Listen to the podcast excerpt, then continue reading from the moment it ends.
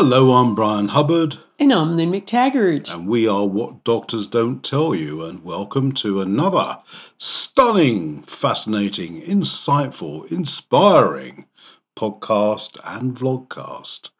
So, without further ado, let's crack on. And I think with a very important piece of news, Lynne, which I'd like to sort of spend you know, a bit of time talking about today because it is so significant. And indeed, I've sort of heralded it as the end of chemotherapy. Um, scientists at the University of Surrey have successfully reversed 15 cases of bladder cancer, which are usually considered incurable and untreatable, in just one week. And how have they done this? Well, by injecting the good old common cold virus directly into the tumour. After a week, they uh, took a look at the samples from the bladder and found that the cancer cells in 14 of the cases were in serious retreat, and in the 15th case, they disappeared altogether. And uh, this has happened because they reckon the virus is causing an immune response, which in turn is killing the, uh, the cancer. And uh, they reckon that within three years, this will be a therapy. Actually, it's all known as virotherapy, which is any virus or bacteria that's harnessed and modified to treat a number of diseases, mainly cancer, but also diseases of the central nervous system. They reckon the virotherapy is going to be replacing chemo within three years. And uh, absolutely fascinating story, Lynn, because you know, there's a lot of history to this. It didn't just kick off now. I mean, in fact, there are already on the market two virotherapy agents. The Chinese got there first. In 2005, they approved a virotherapy for cancer. And the FDA, FDA, the American drug regulator, has approved one as well. I think it did it about 10 years after the Chinese. So it's out there, but it's been out there for about three centuries. Because it was about three centuries ago that uh, physicians first noticed that their cancer patients were getting better if they suffered an infection and had raised temperature. And lo and behold, their, their cancers went away, or as the medicos like to call it, went into spontaneous remission. But fascinating news, Lynne. But as you say, Bryan, nothing new. I mean, hmm. there was uh, a practitioner called Coley, mm. um, early part of the 20th century, who was experimenting successfully with giving his patients viruses. He mm-hmm. would give them, well, toxins. And they were called Coley's toxins. Yeah. And the whole point was to get an immune response, raise the body's temperature, and that raising of the temperature seemed to kill the cancer. Yeah. Um, we also see that with many other illnesses. Um, we've heard many stories and seen some research about, for instance, the power of raw foods mm. to raise the body mm. temperature mm. and also kill, uh, you know, this kind of illness and these kinds of um, um, uh, intractable illnesses. Mm. So there is something about getting the body to respond to heat, and of course, yeah. there's there's a lot of hydrotherapy and other mm-hmm. types of old time therapies that were all about raising the mm-hmm. body's temperature. Yeah, well, President Ronald Reagan was a beneficiary of that. He, I'm not sure what cancer he had, but it was kept very secret at the time.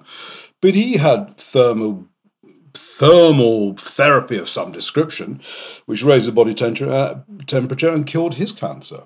So yeah, I mean, what is it? Just just deal with Coley for a minute because it's so interesting, and then just move on a bit because there's so much to say about this, which is absolutely fascinating. William Coley, he was a very bright young graduate out of Harvard, and he was a, an intern at the uh, Sloan Kettering, as it's now called. It wasn't called that in those days.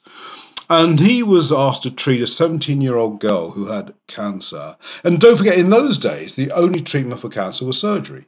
Mm. This is before. And this was back when? Yeah, this, this is 1890s. Mm. radiotherapy came in in about 1936, and before chemotherapy came in after the Second World War, about 1947. Um, that was another story. We'll talk about that if we have time as well. But anyway, so all he had was was surgery, and he operated on this girl, and he lost her. She died at the age of 17. He was so devastated that he made it his life's quest to explore cancer. And the thing that kept uh, catching his eye were these cases of spontaneous remission, cases where cancer just mysteriously went away. But the more he delved into it, he realized it wasn't such a mystery, because in every single case, the patient developed high temperature after infection. And there was one case on his own doorstep, not far from where you were a young lass, Lower East Side Manhattan. and uh, Coley went to visit this chap who was supposed to be dead te- uh, seven years prior because he had end stage uh, cancer of some description. And um, there he was, alive and well. His name was William uh, Stein. And he had a tumor of the neck and he'd been operated on three or four times. But then he developed quite a nasty skin infection, which made uh, further operations impossible. But the point was that infection raised the temperature dramatically. And the uh, the tumor went away. And so there we are. And seven years later, Coley pays a visit, and um, there he was, alive and well. And Coley carried on, as you say, but he worked with bacteria, it wasn't viruses. He mm-hmm. worked with bacteria and developed his own concoction, which became known as Coley's toxins. But, you know, needless to say, he had about, it wasn't enormous because it required a lot of work getting the, the, the, the bacterial uh, infusion right but he was still seeing a 10% success rate on cancers that were considered incurable. Mm. It still wasn't a bad batting average for incurable cancer. And um, but the needless to say, no one was interested. He was disparaged in his lifetime, and ultimately his work was forgotten. And uh, and of course, we mm. then saw the rise of radiotherapy, and that was the end of Coley until today. And I'll tell you what is really interesting about virotherapy we're talking about the harnessing of viruses. Well, guess which uh, virus is particularly effective? Measles.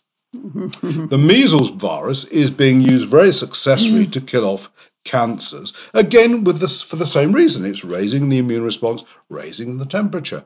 And um, we mentioned this on a podcast a couple of weeks back now, but I'll mention it again because it's so interesting. It concerned the Mayo Clinic who's sort of a more of the cutting edge of, of, of medicine, to be fair. They're on the conventional side, but they do look at lots of things. And um, they were presented with a 49 year old woman who had end stage cancer.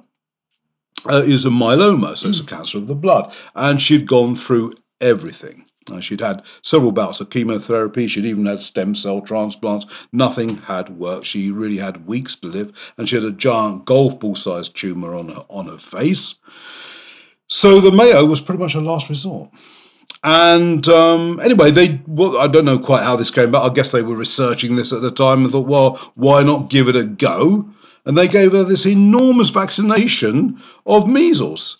And uh, in fact, it was a specially adapted, genetically modified. It was enough to inoculate 10 million people. So it was pretty, pretty massive dose.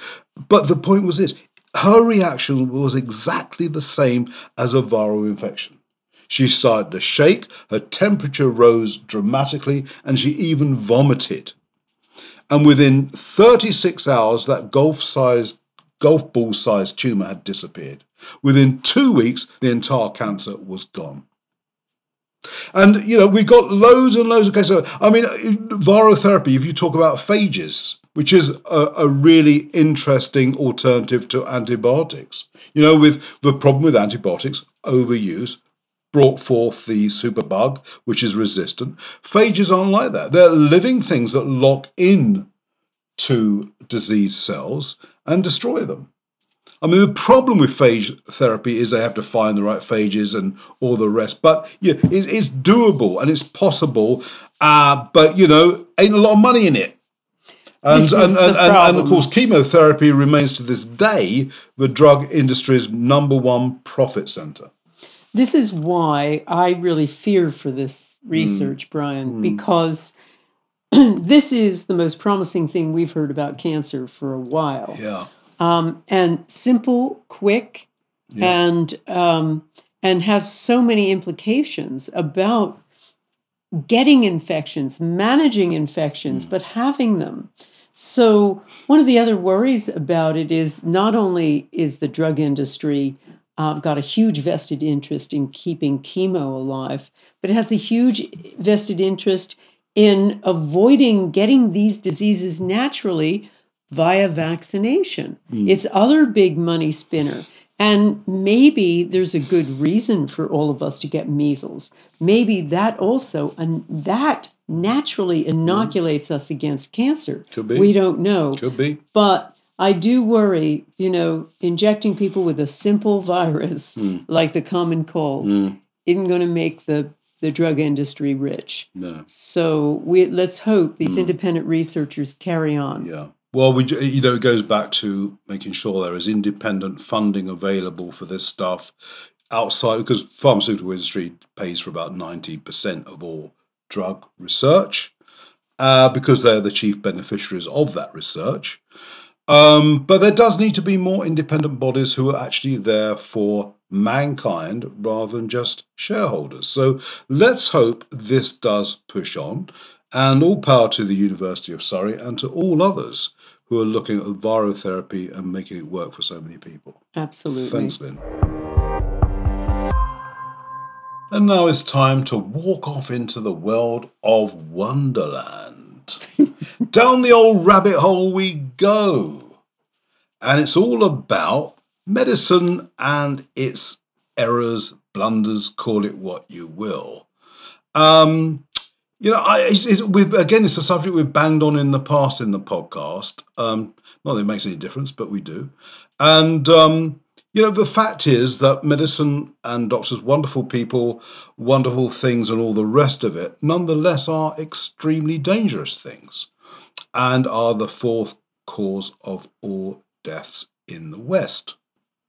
Iatrogen, iatrogenic disease, iatrogenic illness, whatever you want to call it, doctor induced. And um, the reason why it's Wonderland is because it's a conversation that we never have as a society. And new evidence has come out which really just underlines this, and it is based on the UK. So apologies to you guys in the US, but all you have to do is extrapolate the figures six times, and you'll get to the US problem. In the UK, 11,000 patients a year are dying in hospital as a direct result of medical blunder. So roughly 70,000 uh, patients in American hospitals, I'd guess. And um, and this is a very conservative total because it's the ones that the regulators know about. And why don't they know about them all? Well, because doctors close ranks. They don't admit to these errors for lots of reasons, not least of which would be liability suits against them. So this is about the best guesstimate they got, but they accept that it's low.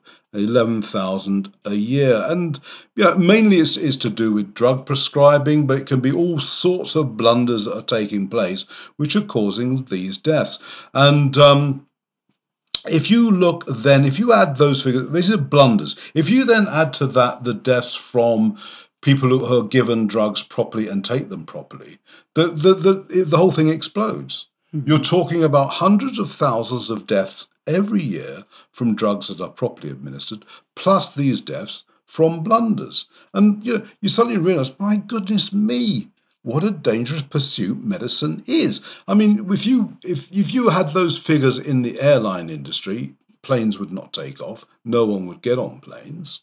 Well, and not only that, I mean, what they reckon is that deaths in America from I think it's from pres- uh, correctly yeah. prescribed drugs two jumbo jets worth of people die every other day. Mm-hmm. Um, that's the equivalent in deaths from from correctly prescribed drugs. Yeah. And then the medical blunders, it's you know it's shocking figures like one in eight people, you know, have some sort of uh, medical. Mm. Um, treatment that is a medical blunder. Mm. You know, mm. that's scary, but mm. not surprising when you look at the way the system is run. Yeah. Yeah, and it's and I think the trouble with drugs is a, is is a lonely and isolated death, and someone will take the drugs, go home, die. Half the time, you know, the drug isn't even fingered as the reason for the death, so that can often go unrecorded.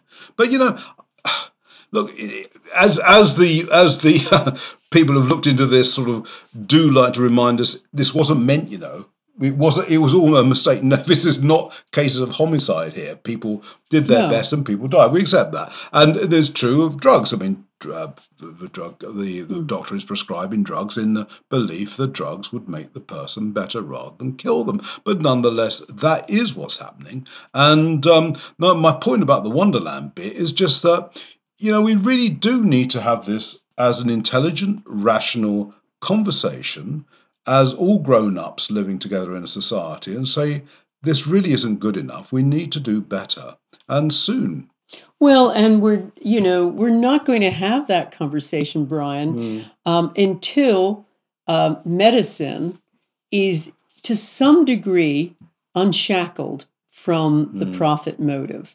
That's the big problem. And now the, the insidious nature of the pharmaceutical industry is not only has it invaded politics with all of the uh, money that it gives all of the politicians for reelection. Not only has it invaded government agencies like the Food and Drug Administration, the CDC, the Centers for Disease Control and Prevention, but now we know it's also invaded things like Google. Mm. Google now owns several, Yeah, is in- yeah. affiliated, owns It- it several does. drug. It in- owns several drug companies, and uh, it, there's a lot of crossover between them and the pharmaceutical industry. And now, what they will allow Mm. to be seen, they've changed their algorithms, and a lot of natural Mm. medicine, non drug medicine, is being buried.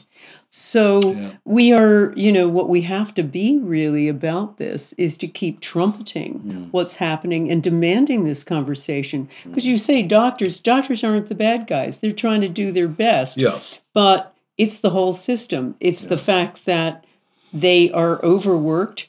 Usually, you know, junior doctors, I've followed them around as a reporter, yeah. and I have barely been able to hold a pen. I've been so tired when they are expected after three days of no sleep to insert to do a very delicate procedure on a premature baby. Mm, mm. You know, that kind of insanity this idea that a doctor has to be a superhero and a superman or woman is just crazy and it mm. can and it you know contributes to the figures that we're seeing here Yeah. not to mention the all the side effects of drugs Yeah. so as you say a conversation that needs to be had Indeed. Thanks, Lynne. Uh, those of you who follow the news and have done for some time, and especially about uh, dietary advice and what's good for us, what's bad for us, are going to be so confused. I mean, let's face it. I mean, in the 60s, those who are old enough to remember those times, yeah, all things like, you know, eggs, cheese, all good for us. Then we had the rise of the low fat industry because all of a sudden cholesterol in eggs and the high fats of butter and all creams and all that were bad for us and caused heart disease or led to the cause of heart disease through the closing up of our arteries. And they now discovered that was rubbish. And that in fact, dairy is really good for us and that it protects against heart disease uh, and also type 2 diabetes, which is, of course, a precursor of heart disease. And now they've gone a bit further again. They said, well, that is true, but only for men. Dairy is still a problem for women, that it can still be dangerous, that it can cause heart problems. So, dairy is protective for men, but it's actually dangerous for women.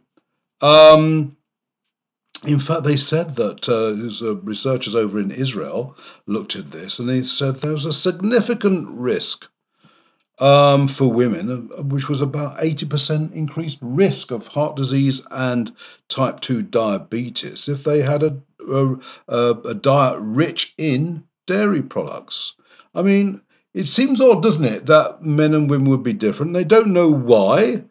Um, they think it could be because the, the sexes process dairy and probably other things differently. Um, it could be down to other dietary or lifestyle factors which have absolutely nothing to do with the diet.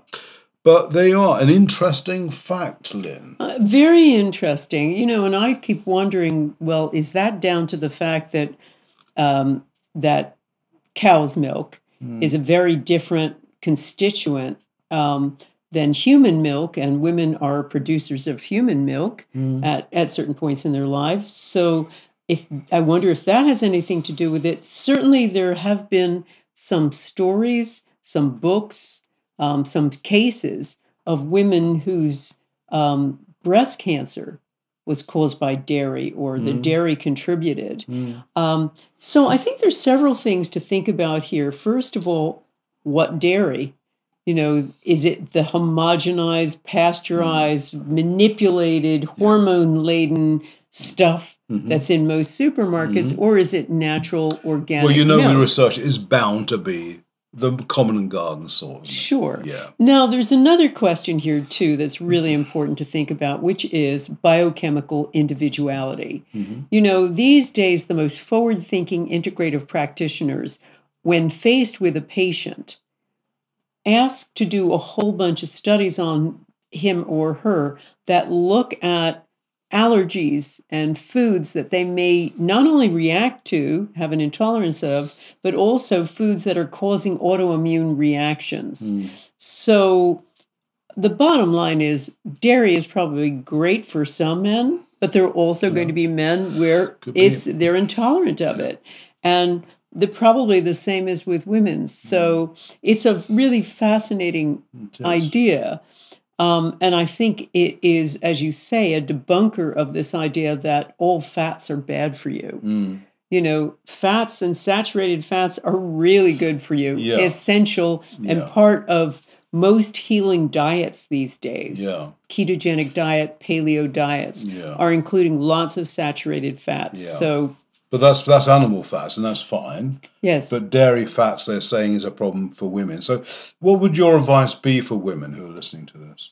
Well, I would say that probably follow that, but also, you know, if you have if you are perfectly healthy, carry on. If you are starting to get conditions, um, as I would recommend to anybody, get tested and find out what foods you're being affected by. Hmm. there are so many great lab tests now that can really break it all down. And if it shows up that dairy is a problem for you, avoid it.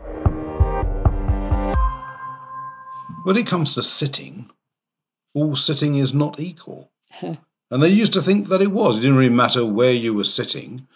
Sitting too long was going to be bad for us. It was going to cause heart disease. And if you sit for more than four hours in particular, they thought that was especially bad, and um, so on and so on. But uh, researchers have had a closer look at this, and they said, well, you know, that's not quite true. Yes, the sitting as a couch potato, watching the telly, and huddling up, especially after a big meal, is quite bad for you in the long run, that it's going to cause heart problems and all the rest. But you could sit for a similar amount of time in your office and it has no ill effects at all. And uh, quite extraordinary, really. So it's not just sitting that, that seems to be the problem.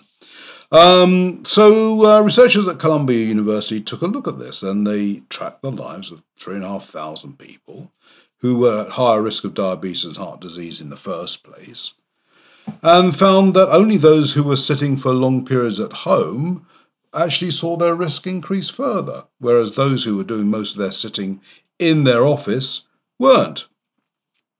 In fact, those who did most of their sitting at home watching the telly had a 50% increased risk of heart disease um, compared to those who spent less time, but also compared to those who did their sitting at, at uh, work. Even those who sat for nine hours at work just didn't raise the risk at all. So, why was that?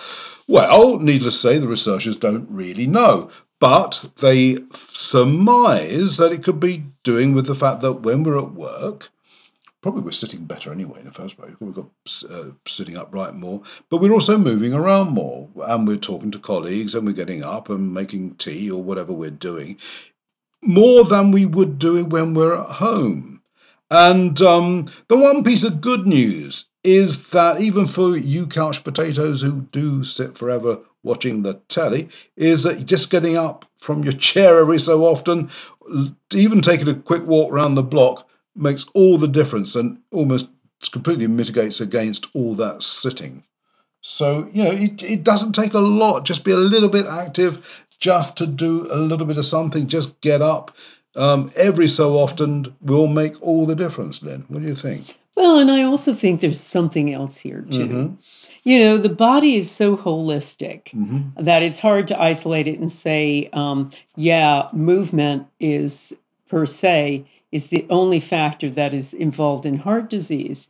Um, you also see that people who are at work are oftentimes engaged, they're seeing other people, they're involved in their brain has to go through all kinds of activity as opposed to just mm-hmm. passively mm. watching something. Mm-hmm. Um, so that ticks off um, community, mm-hmm. you know, that they're surrounded yeah. by a community, that they are interested in engaging their brains. And we know that that is one of the big factors for longevity, you know, remaining curious, engaging your brain, problem solving which most people at work have to do. So there's all those factors too that may be entering into an issue that mitigates against all that sitting. Right, that's an interesting point, which the researchers didn't actually pick up on, but yeah. I think that's a good one. Thanks, Lynne.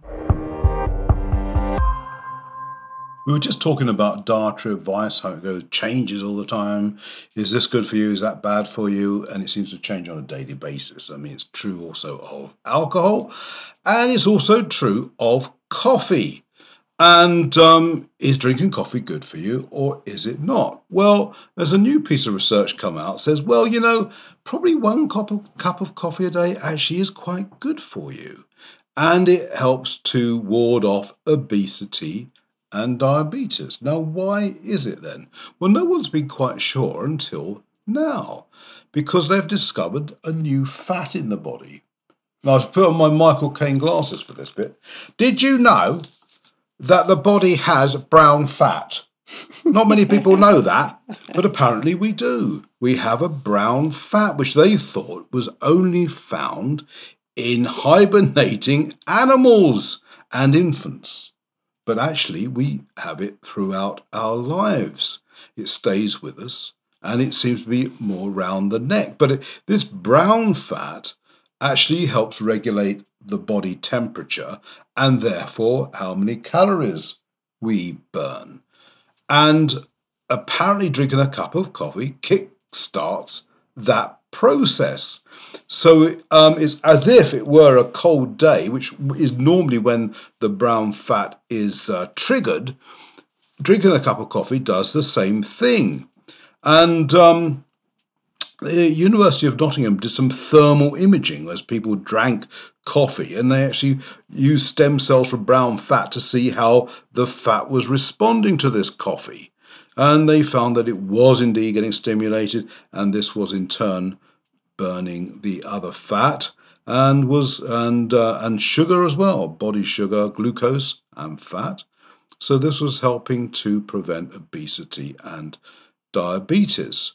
Um, one thing they don't know is would the same thing happen with um, things like coffee, including, for example, caffeine supplements. If you were, if you don't like coffee, a lot of people don't like coffee for lots of reasons. Would would a supplement have the same stimulating effect? The answer is we have absolutely no idea. But come on, folks, we now know we got brown fat. Didn't even know that. so we're, we're learning all the time here. And isn't that wonderful? Lynne, I think we've reached the end of the session for today. And I think it's been absolutely fascinating from start to finish. So thank you, as always, for your amazing insights. I'm Bryan Hubbard, and we are What Doctors Don't Tell You, and it's wddty.com is the website. Go and visit if you never have. Subscribe to our wonderful magazine, which comes out every month, and um, we'll see you again soon. Great. Great to see you, and we look forward to next time.